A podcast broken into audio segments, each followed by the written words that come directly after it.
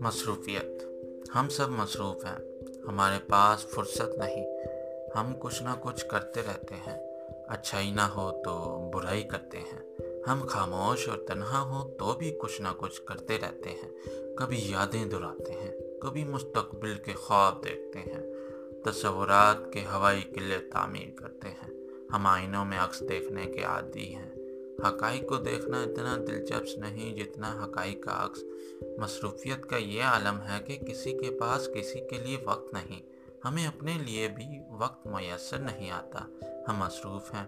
ہمارے لیے ہماری مصروفیت ہی ہماری خود غریزی خود فریبی، خود شکنی اور خود فراموشی کا جواز مہیا کرتی ہے۔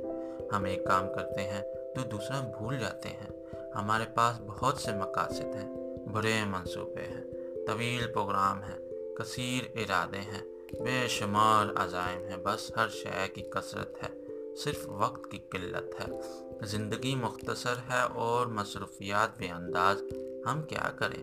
ہم سوچتے ہیں تو ندامت ہوتی ہے، اس لیے ہم سوچنے کی بجائے کام میں مصروف ہو جاتے ہیں۔ ہم لوگوں سے اشنائی کرتے ہیں، ہر ایک سے دوستی، ہر ایک سے رابطہ، اور نتیجہ یہ کہ ہم سب کو مایوس کرتے ہیں۔ ہم خود بھی مایوس ہو جاتے ہیں۔ ہم اپنے روبرو نہیں ہوتے، اس لیے کہ ہم اپنے آپ سے جھوٹ نہیں بول سکتے۔ ہم نے اپنے آپ کو فراموش کر دیا۔ اب ہم مشین کا پرزہ بن چکے ہیں۔ بس فٹافٹ اٹا کھٹ چل رہے ہیں۔ کیوں اور کہاں یہ معلوم کرنے کا ہمارے پاس وقت نہیں۔ اتنا تو معلوم ہے کہ ہم جلدی میں ہیں۔ ہمیں کس بات کی جلدی ہے یہ معلوم نہیں۔ ہم صبح گھر سے نکلتے ہیں خوشی خوشی جلدی جلدی۔ ایسے جیسے کوئی مجرم طویل قید سے اچانک رہا ہو جائے، ہم دفتروں، کارخانوں، کھیتوں اور کھلیانوں میں جاتے ہیں اور کام شروع کر دیتے ہیں۔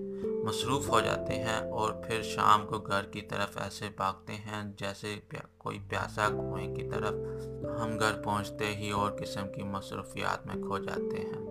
ہم مصروف رہتے ہیں حتیٰ کہ نیند کی آگوش میں سب مصروفیت کو فراموش کر دیتے ہیں۔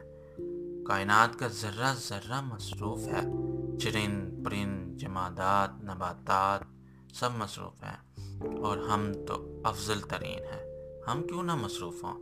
ہم مصروف تو رہیں گے۔ لیکن غور طلب بات صرف یہ ہے کہ ہم اپنی مصروفیات سے کیا حاصل کرتے ہیں۔ ہم مصروفیت کو کمائی بناتے ہیں اور پھر اس کمائی کے استعمال کے لیے الگ مصروف ہوتے ہیں۔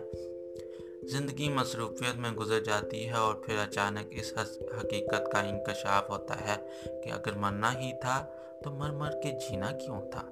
کتنے ناپ توڑ کے قدم رکھے تھے، کتنی احتیاط کی تھی، کیسے کیسے جتن کیے تھے اور فرصت کے چند لمحات نہ ملے اور جب ملنے لگے تو موت نے مہلت نہ دی۔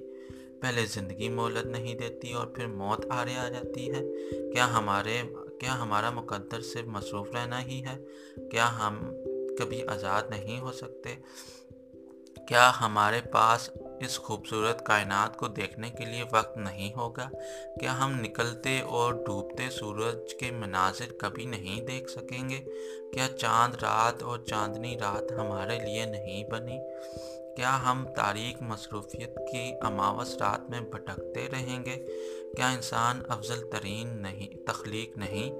انسان پہاڑوں کی خوبصورت چوٹیاں اور وسیع و عریض، وسیع و عریض میدانوں سے کب لطف اندوز ہوگا؟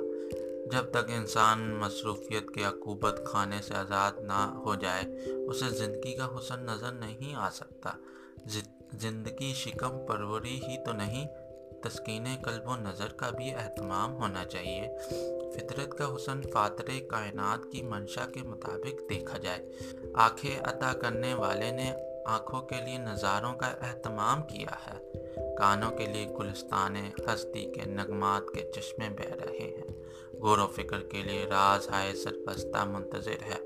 روح کے لیے معدہ تجلیات بچھا ہے۔ ہم سمجھتے نہیں۔ ہم صرف آسائش وجود کے لیے مصروف ہیں۔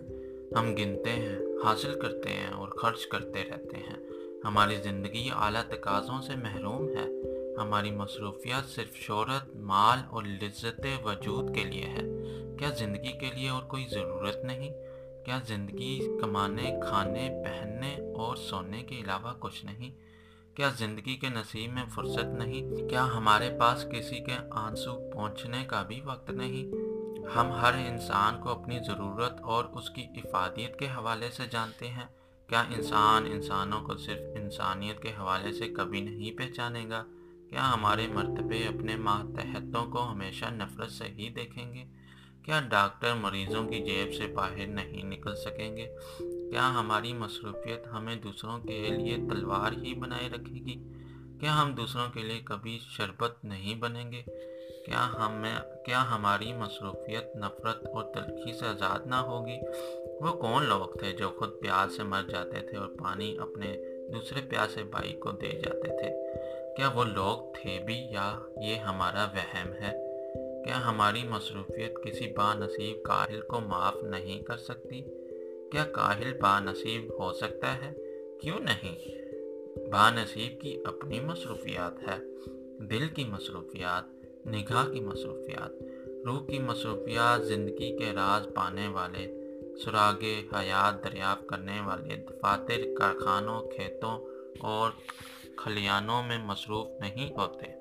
وہ صرف آشنائی کے رموز کی گرا کشائی میں مصروف ہوتے ہیں۔ ان کی نگاہوں میں کچھ اور ہی جلوے ہوتے ہیں۔ وہ کچھ نہیں کرتے۔